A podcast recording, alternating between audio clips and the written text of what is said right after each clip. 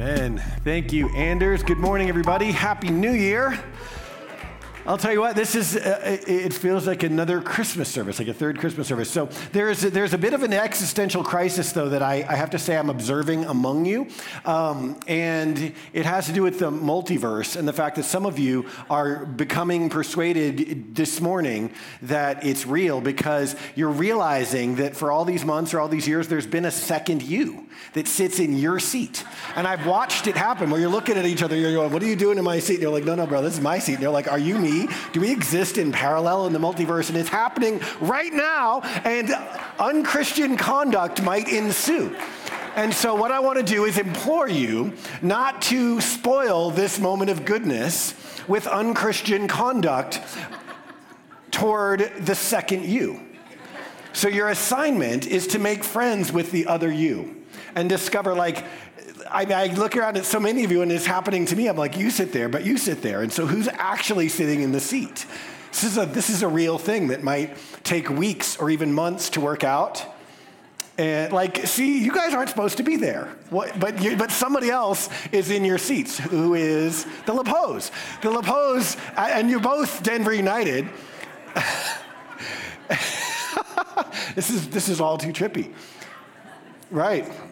Like, where do we go from here? I don't know. We've caught up to the download bar. Well, Happy New Year, and I hope that we can enjoy, on a serious note, getting to know the other half of our church family. This was the way it was in the beginning right? We all met over at the University of Denver, and then we broke into two services.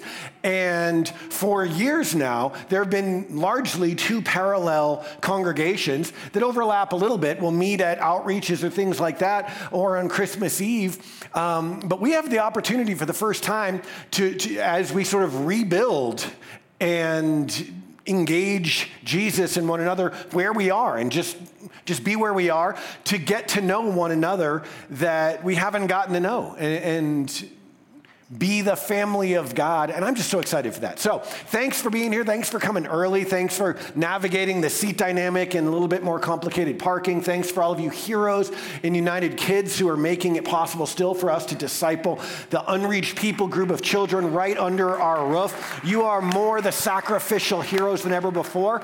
And we're so grateful for you. And I'm just really excited for how God's going to work in our community, in our church family this year.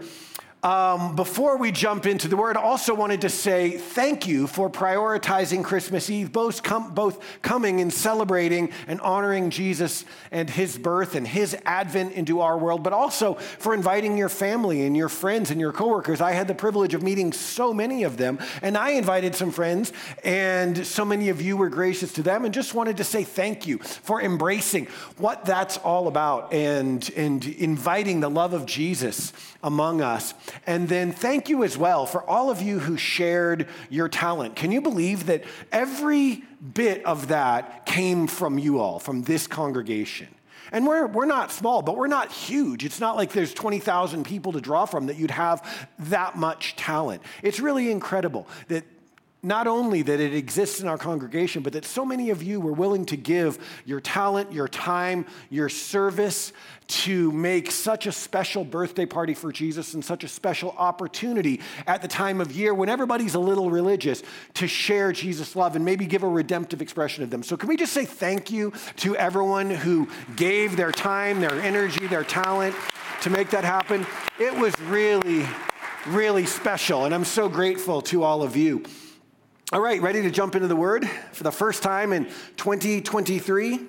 Heavenly Father, in Jesus' name, we give our focused attention to your word now. We ask, Holy Spirit, that you would come in a fresh way, that you would awaken our hearts, illuminate your word, and transform us as we seek to grow into the people you've created us to be. It's in Jesus' name we give our worship attention now. Amen. History records a little known episode that would be comical if it weren't so dark. It was in 1888 that the French news media made an awful mistake. Two brothers, both well known in society, one particularly known uh, for being a famous scientist.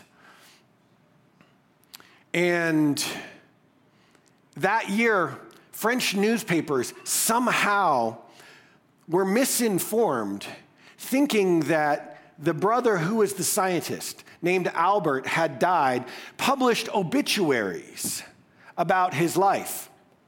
It was, in fact, his brother Ludwig who died. Imagine the adding insult to injury, the pain you would feel as a family, not only losing your brother, but then having the other brother eulogized.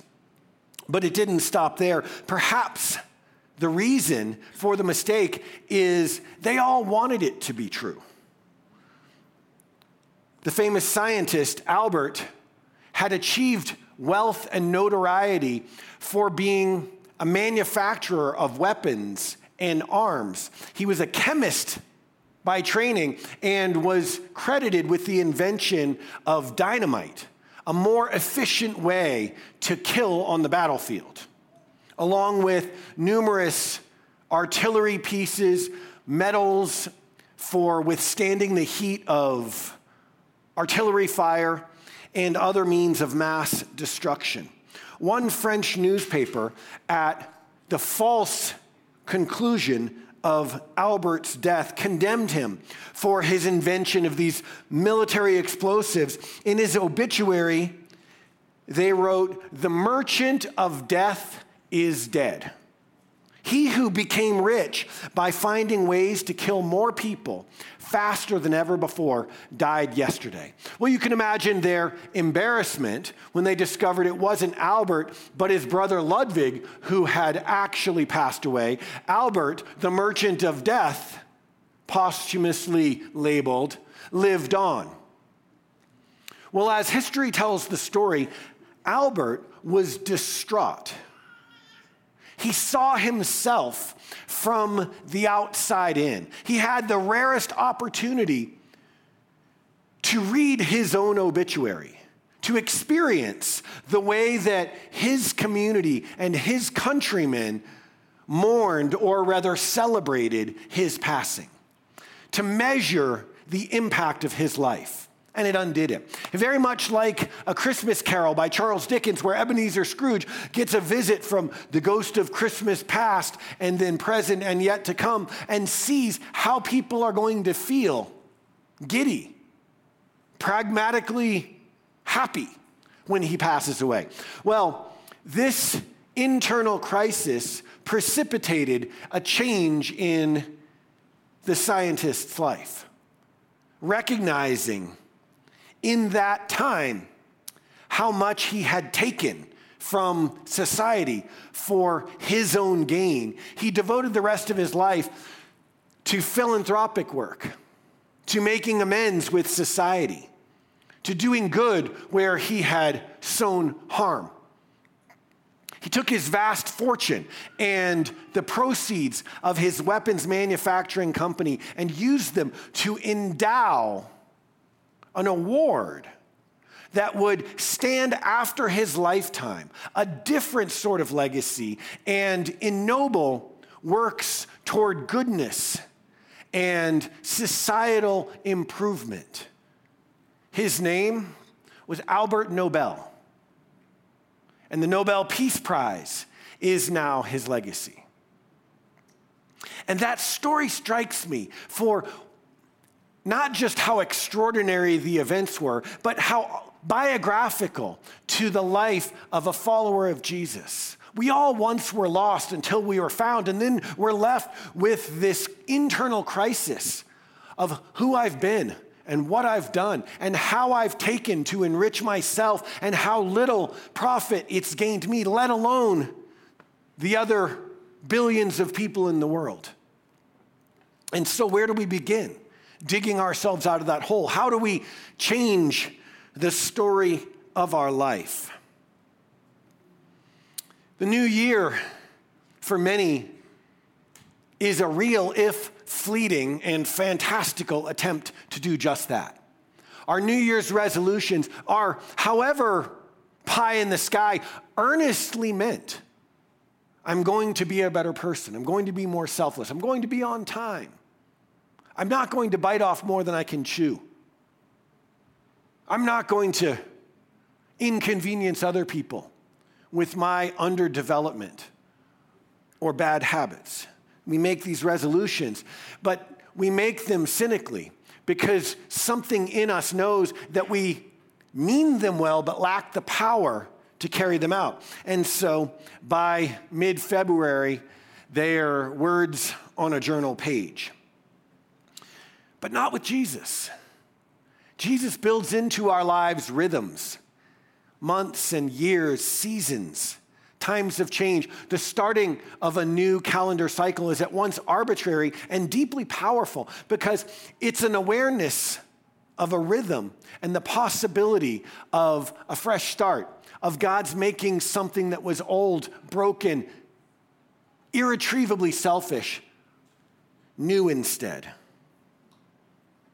And so every year at the start of the year, it is our rhythm at Denver United. Some of you have done this with us for years. Many of us are new with us since this time last year. And so I want to invite you to be a part of it. It's our rhythm, like we celebrate Advent in the month of December, to observe what we call awakening. It's a time of waking up, just as the name says, self discovery, reckoning with the unlovely parts that we find, and then purposing for the old, as the scriptures promise, to be left behind in the last year, and all things or something to be made new. Awakening is a time of prayer and fasting and consecration, a time to turn, to begin again, to say, Even now, God, even perhaps toward the end of my life with so much water under the bridge, can you make all things new? What could you do with me? Do I too receive a fresh start? The difference between New Year's resolutions and the journey of spiritual rhythms is like the difference we talked about last month during Advent between wishful thinking and hope. They have some common attributes, but wishful thinking is based on nothing, where hope is based on a promise. So, too, the rhythm of awakening isn't rooted in mere regretfulness or wishing that I could be someone different this year but the promise that in Christ we are a new creation. The old is gone and everything is being made new. The promise that if we draw near to God, He will draw near to us. The promise that if we ask, we will receive. If we seek, we will find. And if we knock, the door will be open to us. And so, as it is with awakening, with Advent, so it is with awakening. Our pursuit is based on a promise.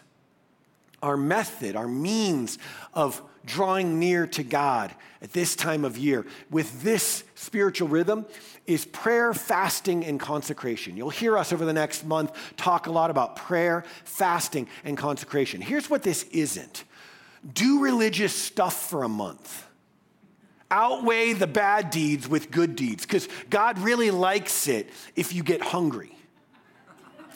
So do that. It's really religious. And then the bad deeds will just sort of go away. That's not what's happening here. So, what is? What is at the heart of prayer and fasting and consecration? Well, consecration is returning. It's awakening. It's rededicating our lives to Jesus, aligning our actions with our words, and seeking first what matters most to us. How does prayer and fasting play into that? We're going to talk about that in different formats and gatherings over the next month. But perhaps the most mysterious and misunderstood, and probably arcane, so misunderstood for good reason, is the spiritual discipline of fasting. That seems about as relevant as King James language, these and thous. Didn't we leave some of that behind? What even is fasting? What's it all about? Well, in the Old Testament, we see God's people fast for three primary reasons intercession, which is prayer, trying to move God's hand, asking Him to do something for us, and then grief. And then repentance. Look at the word of God with me. In Daniel chapter 3, we see the people of God at their lowest point in captivity to the Babylonians. And Daniel says, I turned to the Lord God and pleaded with him in prayer and petition. Petition is asking God for stuff, right? Requests. Help us out of this dark place. Much like we talked about during our Advent study in the book of Isaiah, that's contemporaneous with the book of Daniel. And so there he is pleading in prayer and petition and in fasting in sackcloth and ashes. So fasting was a way of saying, we really mean it, God, and adding weight to our requests, hoping that we could get God's attention. Kind of like when your two year old grabs your face bombs and turns them toward you. It was kind of like that. But we have God's attention now, right? We all have the Holy Spirit. Jesus Christ came to earth, died on the cross to communicate that we're all on God's radar screen. So, what could be less relevant? Okay, Intercession was one reason they fasted. Grief was a second. In Esther chapter 4, there was a decree that the king, who was a madman, was going to, this was the successor to the Babylonian king. The, the empire, kind of like the big fish came along and ate the smaller fish. The Babylonian empire gobbled up the people of Israel, and then the Persian empire came along and gobbled up the Babylonian empire. And their king was twice as much uh, of a madman as Nebuchadnezzar, the king in Babylon. And so that guy declares that he's just going to go um, genocide. He's going to go Joseph Stalin on the people of Israel. And so they're in grief. In every province to which the edict and the order of the king came, there was great mourning among the Jews with fasting, weeping, and wailing. So it demonstrated culturally and in their religious heritage uh, a, a deep sense of grief. And then lastly, repentance. In Joel chapter 2, the word of God says, Even now declares the Lord in your darkest hour, return to me with all your heart, with fasting and weeping and mourning. So, fasting seemed to underscore, add veracity to the repentance, the turning back of the people of God. In light of Jesus and his imparting the Holy Spirit to us, one could argue that fasting became outmoded, much like the temple sacrifice with all the animals, because Jesus was the perfect sacrifice. And so he didn't abolish, but fulfilled the law in that way. Or we could maybe make the argument that fasting has simply ceased to be relevant you can still do it, but Jesus came as our ultimate intermediary and intercession. And so we don't need to get God's attention because he's already gotten it. Jesus said, though, in Matthew chapter 6, when you fast, don't look somber as the hypocrites do, for they disfigure their faces to show their fasting. So don't, in other words, as a matter of course, don't be a hypocrite. That's kind of his Sermon on the Mount theme, right? Don't do it for outward show, do it for inward purpose. But built in, baked into this statement is the presumption that you would continue fasting. When you fast, do it this way, don't do it that way. It would seem that if Jesus fulfilled the law as pertains to the spiritual discipline of fasting, which was so woven into the religious culture of Old Testament Israel, it would seem, right, that he would say, you know what? Instead of fasting, do this. So we can't just dismiss it out of pocket. What are we to make of this oddball, arcane spiritual practice? Our title is When You Fast when you fast. All right, let's look quickly at New Testament fasting and see how this discipline didn't get abolished or fulfilled, but changed. The cross does three things to Old Testament practices. This is a little bit of an aside, a hermeneutical side note for how we study the scriptures. Remember, hermeneutics is the class in seminary that's the study of the study of Scripture. So, how we study the Scripture like mature, intellectually honest followers of Jesus, okay? The cross does principally three things to Old Testament practices. One, it fulfills them. In other words, they're complete. So Jesus made animal sacrifice not less meaningful, but complete. So we no longer are atoned for by the blood of goats and lambs. Two is that it leaves it unchanged much like Anders taught us a moment ago with the spiritual practice of tithing. It was relevant in the Old Testament. Jesus makes clear it's relevant in the New Testament. The cross leaves that unchanged. So it's opaque to one practice, it's transparent to a second practice, so it just goes right through. But then there's a third filter that the cross will apply to Old Testament teachings and practices. It's sort of like a translucent filter where it will change or alter the significance of that practice. That, I believe, is what happens with fasting. Let me show you why I think that. In the New Testament, fasting is about intimacy with God, discernment, spiritual maturity, spiritual authority. It's turbocharged. In Luke chapter 2, remember in the Advent story, the side characters of Anna and Simeon, old prophets who are in the temple seeking God day and night. It says Anna never left the temple, but worshiped night and day, fasting and praying. And so, what did fasting do? It wasn't getting God's attention, but rather it somehow like underscored, deepened, supercharged her intimacy with God. In Acts chapter 13, in the church of Antioch, that was the first documented church in the New Testament. They were worshiping the Lord and fasting, and the Holy Spirit said, Set apart for me Barnabas and Saul for the work for which I have called them. And so there's a discernment component. In the context of seeking God, they didn't need to grab his face like a two year old to get his attention. They had his attention. But if the Old Testament made seeking and hearing from God much more empowering, we don't have to climb the mountain and go to the oracle of God, the seer, and say, What does God say? And he says, Thus saith the Lord. We all get the seer, the oracle of God in our hearts. He's named the Holy Spirit. It's like we've all got the red phone to heaven. Incredibly empowering, but much less clear. Anyone ever, guilty confession, wish for one of the Old Testament days where you got a big decision to make and you just want to go to the oracle of God and have him say, Thus saith the Lord, do it, and you're like, okay, got it, thank you. Here's 10 bucks.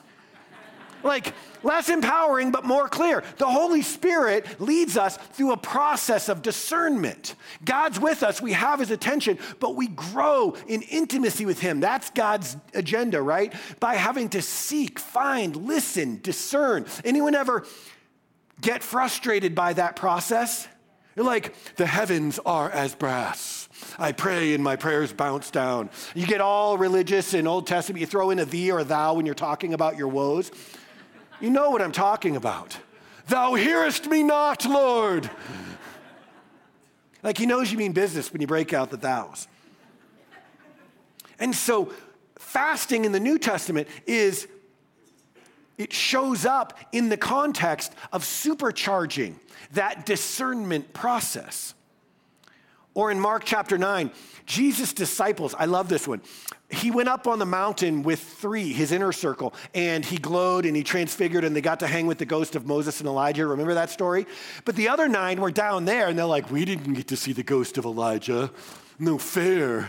But then some, they're like, Well, we're going to do some miracles while they're up there. So we'll have something to talk about too. And so a dude whose son seemed to have like epilepsy or something like that brings his son to the disciples, they're like, Jesus is up there with Peter, James, and John looking at like the ghost of Moses, but we can get your, the demon out of your son. But they couldn't get the demon out. Do you remember the story? They're trying to cast it out, and the demon's like running amok. And so finally, Jesus comes down, and they're like, We tried to get the demon out. He wouldn't come out. What's going on? So Jesus casts it out, and later they're like, The heck?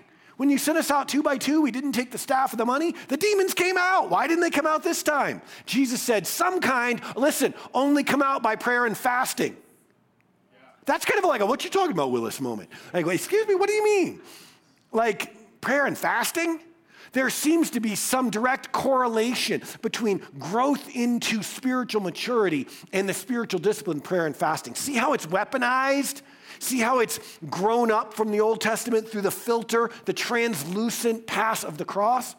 One more, Acts 14, Paul and Barnabas appointed elders as they're seeing the New Testament church sprout up everywhere across Asia Minor. They start to create some order in the madness. But these elders are people that were like Corinthian Dionysus worshipers last month. And so they're having to get them up to speed. So they pray for them. And with prayer and fasting, they committed them to the Lord in whom they had put their trust. So it seems that in the New Testament, with the Holy Spirit as the intermediary, now there is a spiritual authority growth associated with fasting. So far from being irrelevant, this is a spiritual practice along with prayer and some others that God invites us into in order to grow, in order to deepen, in order to turn, to change, to make our lives align with our ideals. When we realize to our chagrin that we've been imagining ourselves this way, but actually causing people to experience us that way, like Albert Nobel. So, what does fasting do? How does this work? Is it all a bunch of religious hocus pocus? I think the meat of it is in Galatians chapter 5, and this is where we're going to look for a few minutes this morning. I say, Paul writing, walk by the Spirit, and you will not gratify the desires of the flesh. For the flesh desires what is contrary to the Spirit, and the Spirit what is contrary to the flesh. They are in conflict with each other, so that you are not to do whatever you want. The scripture depicts in stark and disquieting clarity the story of inner us. There are two parts of us that pull in two different directions. There is the old us, he describes that as the flesh. And there is the new us. He describes that as the spirit. The Holy Spirit comes and lives in our hearts when we give our lives to Jesus and we invite Him in. But He doesn't just take us over, He doesn't program us now to only worship God robotically, because what kind of love, what kind of service, what kind of obedience is compulsory love? Compulsory service or obedience, right? Does your phone love you when you push the on button and it turns on? No, it's simply following its programming. And so God gives us the Holy Spirit as a means of growing in the Spirit into the full new life He's designed for us, that He knows is going to fulfill us, but He doesn't require it, He doesn't foist it on us. That's His love, that's His dignity, and ultimately, that's our identity being made a little lower than angels, Scripture says, in the image of God.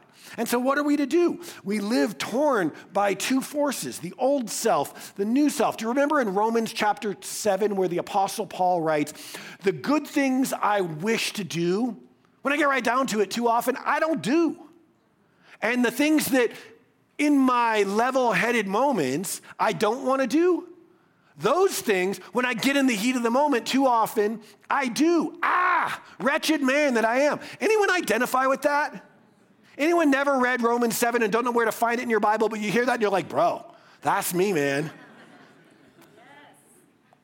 So, what are we to do about that? Is God gonna come to the earth in the form of a man, show us how valuable we are, leave the Holy Spirit, tell us, hey, I hope it works out for you, only to be pulled into by these two competing forces?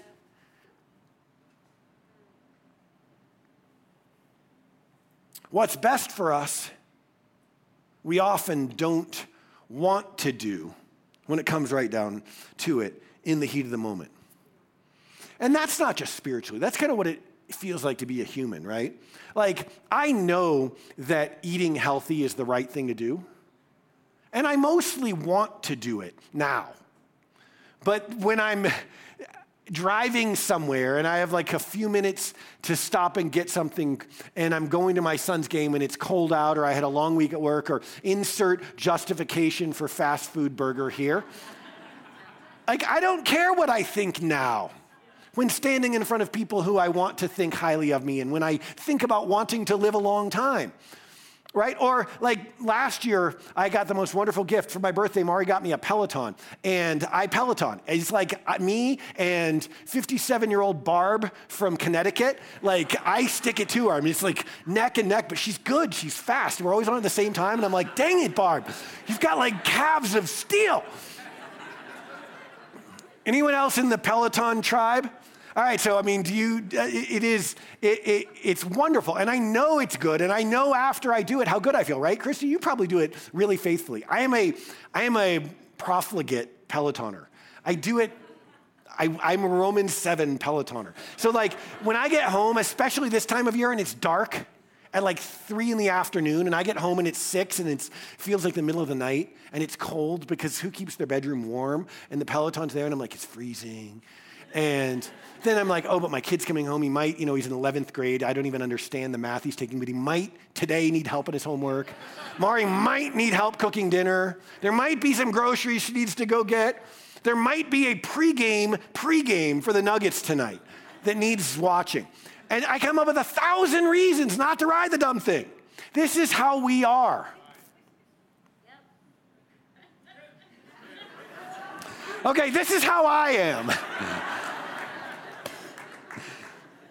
Hey, I didn't get this uh, wasp waist for free, people. Actually, I, I kind of did. I was born skinny and I'll likely die very, very skinny. It's what Galatians 5 goes on to say the acts of the flesh, obvious. Sexual immorality, impurity and debauchery, idolatry witchcraft. And idolatry, like we talked about in Advent, isn't just having a tiki statue on your shelf, it's whatever you worship in ahead of God.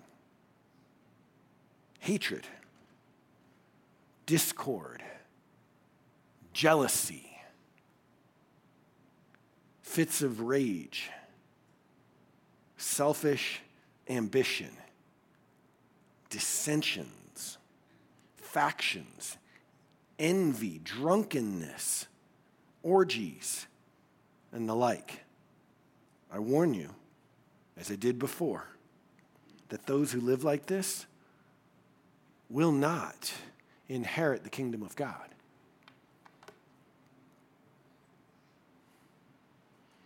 These words make us squirm.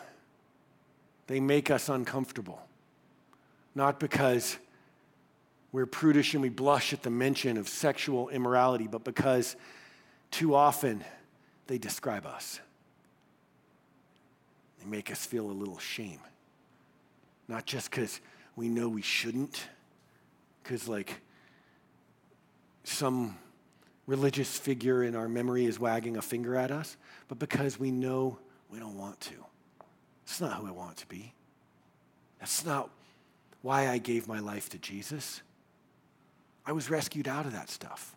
It's not what I want my life to be like. But man, the stuff I do, I don't want to do. The stuff I don't want to do, I sometimes do. And the scripture says there mustn't be any of this because you can call yourself religious, but those who live this way will not inherit the kingdom of God. And so I can stand up and say, hey, that list, if that's you, stop it. And you're like, yeah. you want the pastor once in a while to talk tough. Stop it. Just stop sleeping around. Stop being a jerk. And you want to get roughed up a little bit. But the thing is, if you were going to stop it because I said stop it, somebody would have said it a lot longer ago than now, and you would have already stopped it. We don't just stop because we wish to, or because we hear someone say it, or because we get the goosebumps in a moment. We stop because we find the power to stop. And we start because we find the power to start. And the kingdom of God isn't about words or goosebumps, it's about power. And the Holy Spirit is the power of God living in you. And fasting stimulates the Holy Spirit's activity in your life. And that's why we do awakening. I don't get any kickback from heaven. There's no spiff reward for me for the number of people I get to give up on pizza. Hey, if you could get like two thirds of your crowd, you know, you're going to get like a hot tub with your house in heaven. None of that. I literally get nothing. I am an idiot for standing up here and trying to tell a bunch of wealthy, successful Denverites in 2023 not to eat cheeseburgers. It's insane, except that I want everything that God has for you.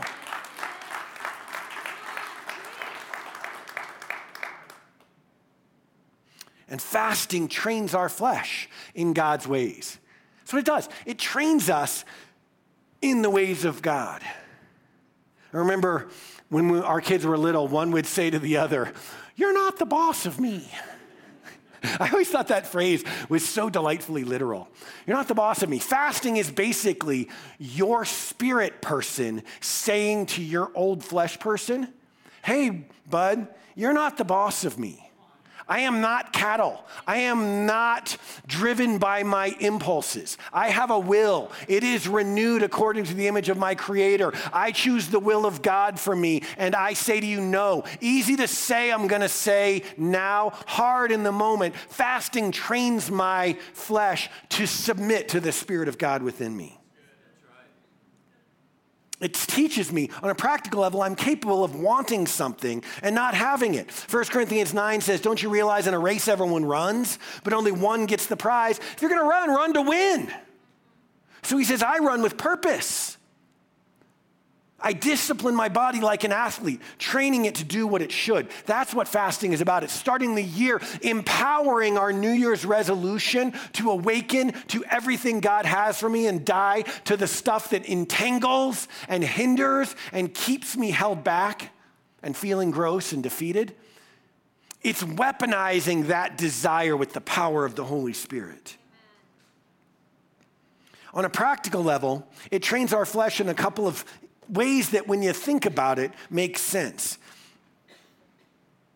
Fasting, like, allows me to work out righteous living on a cheeseburger instead of cheating on my taxes or my wife or instead of blowing it and going off on somebody and wrecking relationships. It enables me to get all of that experience in a way that is between me and God, right? Like the same things that you might feel when you're with that person that you know you ought to not keep talking with, but you just feel good about it and you're like, "Oh, it's just it's just a it's just a friendly banter at work or whatever." But it enables you to keep that going. That same justification process, that same pull in the flesh that happens in that illicit relationship that threatens to shipwreck your life happens when you're like parked outside five guys and you're like, I'm not gonna do it. Mm. I'm just gonna smell it. Mm. Smells good. Looks like fish is back on the menu, boys. You know, you're in that mode. We work out righteousness in the privacy of us and Jesus and something that is ultimately only going to matter to us. Like, I find that when I cheat on my fast, I feel all the same feelings that I can imagine I would feel if I like stole something from work or something, right? Or from the drugstore. I, I feel that same sense of righteous sorrow and guilt and and then I got to go to God and repent and ask Him to replace the guilt with grace and all that. And it works out righteousness in a practical way. Okay, we got to wrap it up here. Secondly, fasting quiets the competition for my soul. The competition I'd call the big three ambition, distraction, compulsion. We're going to talk about these over the next several weeks in a series called Simplify. So I'm just going to name them here ambition, distraction, and compulsion. Fasting quiets the competition for our soul. Richard Foster, in his wonderful book, Celebration of Discipline, wrote More than any other spiritual discipline, fasting reveals the things that control us.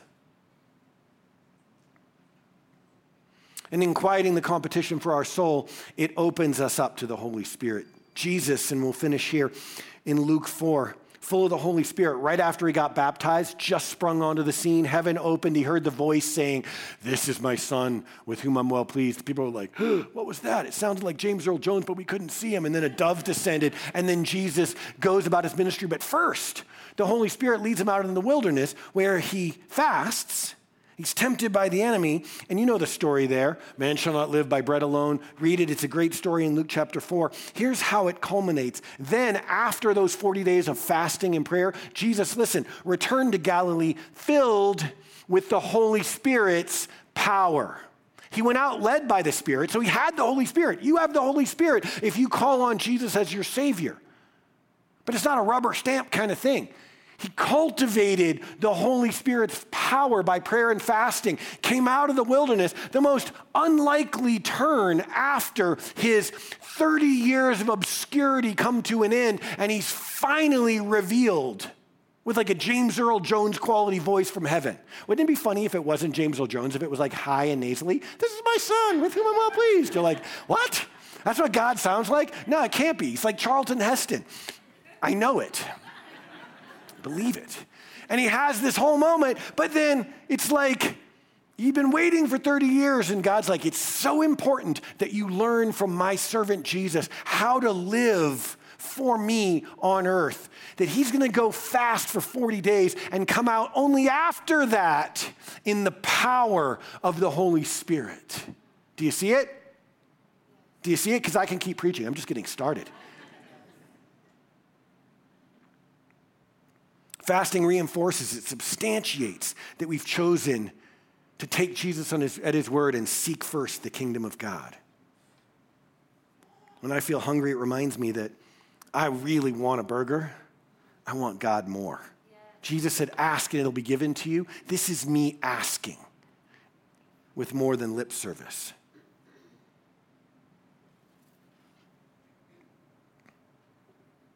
So, how do I begin? Where do I put fasting into practice in my life? We're going to take three weeks. We call it Awakening. And together, we're going to, all who are willing, embrace this discipline, walk this ancient path, not for the purpose of getting some religious gold star on our Sunday school chart, but for the purpose of quieting the competition for our soul and cultivating the Holy Spirit's power in our lives couple of guidelines. Fasting has to do with food. That's what the word means. I didn't write it, I didn't make it up. Abstinence is a different discipline, they're related. But when you say, I'm going to do a media fast, here's the difference. One, that's not what fast, that's not fasting. Fasting has to do with not eating food. Media fast is abstinence. I'm going to abstain from things that distract or compel me. That's good. I, I encourage you to add some abstinence practice with your fasting. But the difference is you don't die. Your body doesn't cease to function. Your organs will not shut down if you don't do social media. So it's just a different thing. Does that make sense?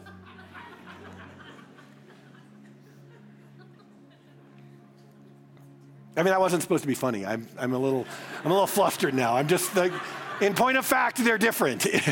like, does that make sense? Like, were you laughing like, haha, that was a joke? Because it really wasn't. Like, fasting, if you don't eat indefinitely, you will die. Your organs will shut down. If you don't play Clash of Clans, you will not die. It's just the way it is. I am 100% sure. oh, was it the obviousness of it that was funny? Okay, I get it now. Thank you, friend, for helping me. All right, nothing like when several hundred people know what's funny about you. At least my fly isn't open. That would be worse.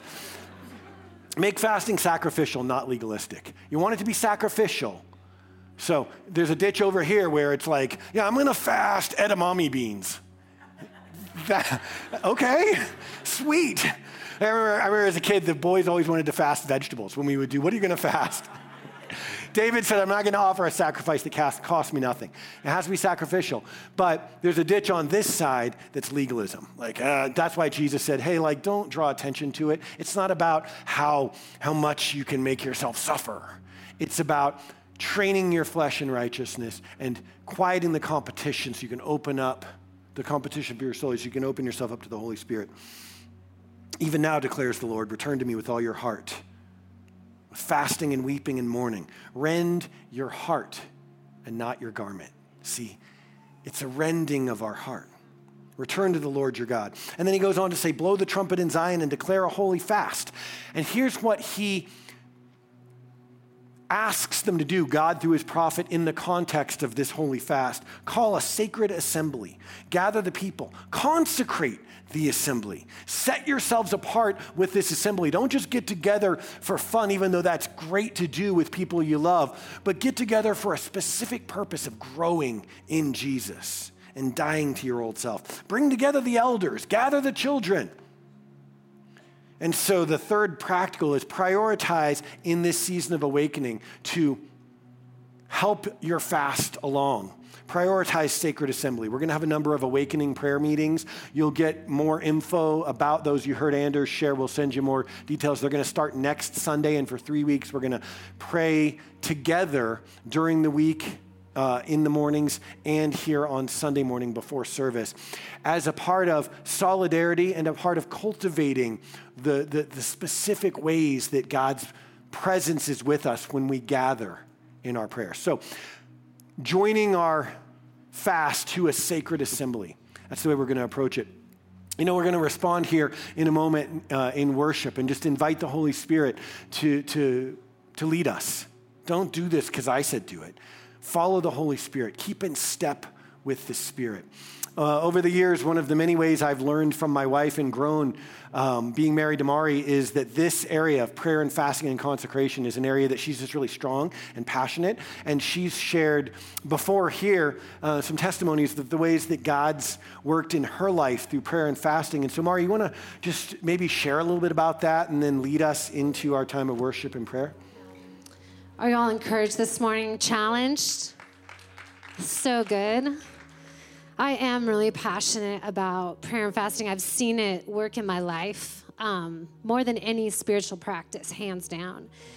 But I want to encourage everyone in the room right now because I know that many of you, as as Rob was teaching this morning, were like, "Yeah, yeah, yeah, I want that." And you might leave today, and someone might ask you, "So you're going to fast?" Nah, nah, nah. I'm not going to do that because we, we tend to put prayer and fa- or fasting in a category that's just for the super, super spiritual people. How many of you not? Come on, confess. We, we think it's really for those super, those, those monks that are in the mountains and the caves and all of that. And he, but here's why. Here's why it matters. Second Corinthians 10 says, We are human, but we don't wage war as humans do. We use God's mighty weapons, not worldly weapons, to knock down strongholds, to destroy every proud obstacle that keeps people from knowing God.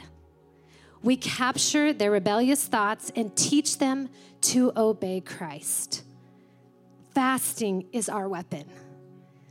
I don't know about you, but in many moments right now, if I said everyone in the room, including myself, how many of you really want to know God?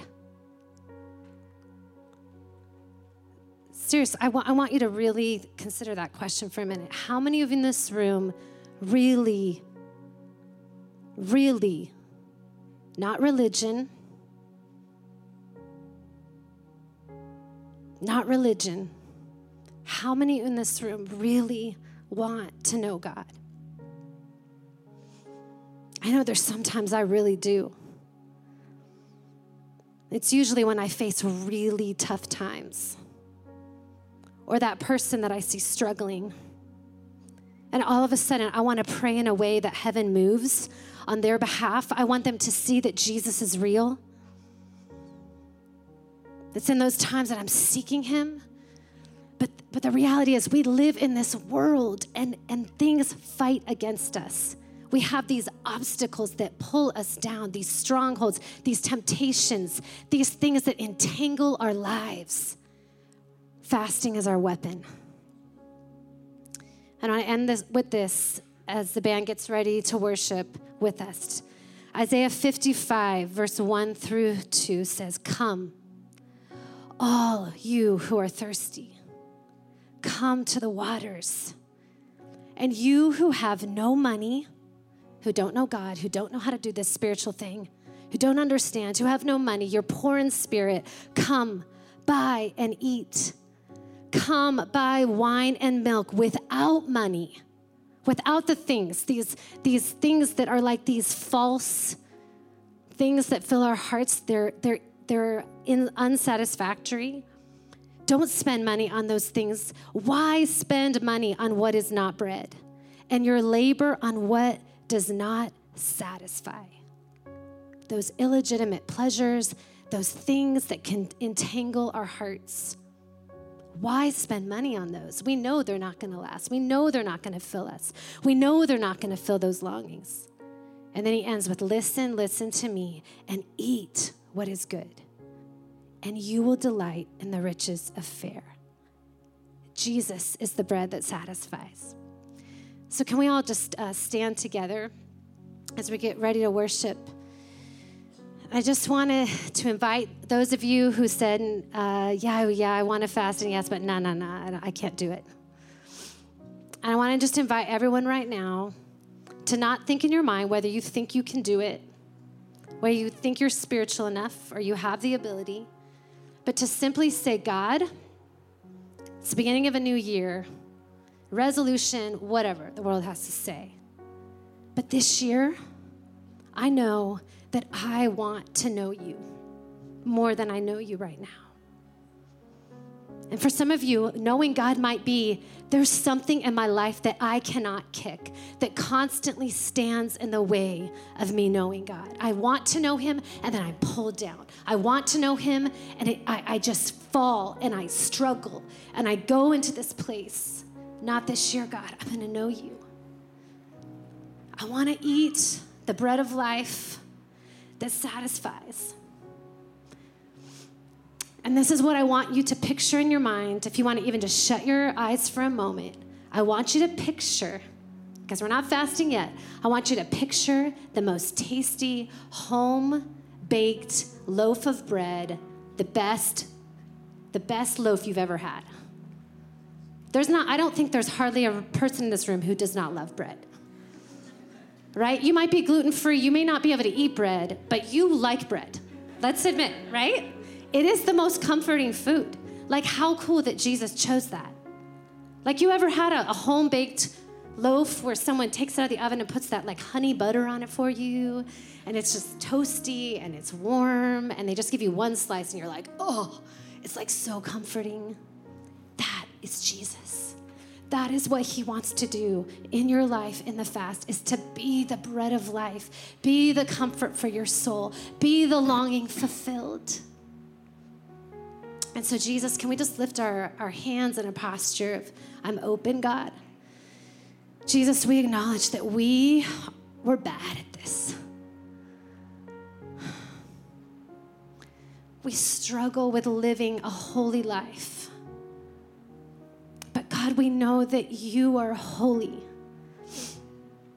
And God, as we surrender these entanglements, these things that strip us away, these illegitimate needs that we fill ourselves with illegitimately, God.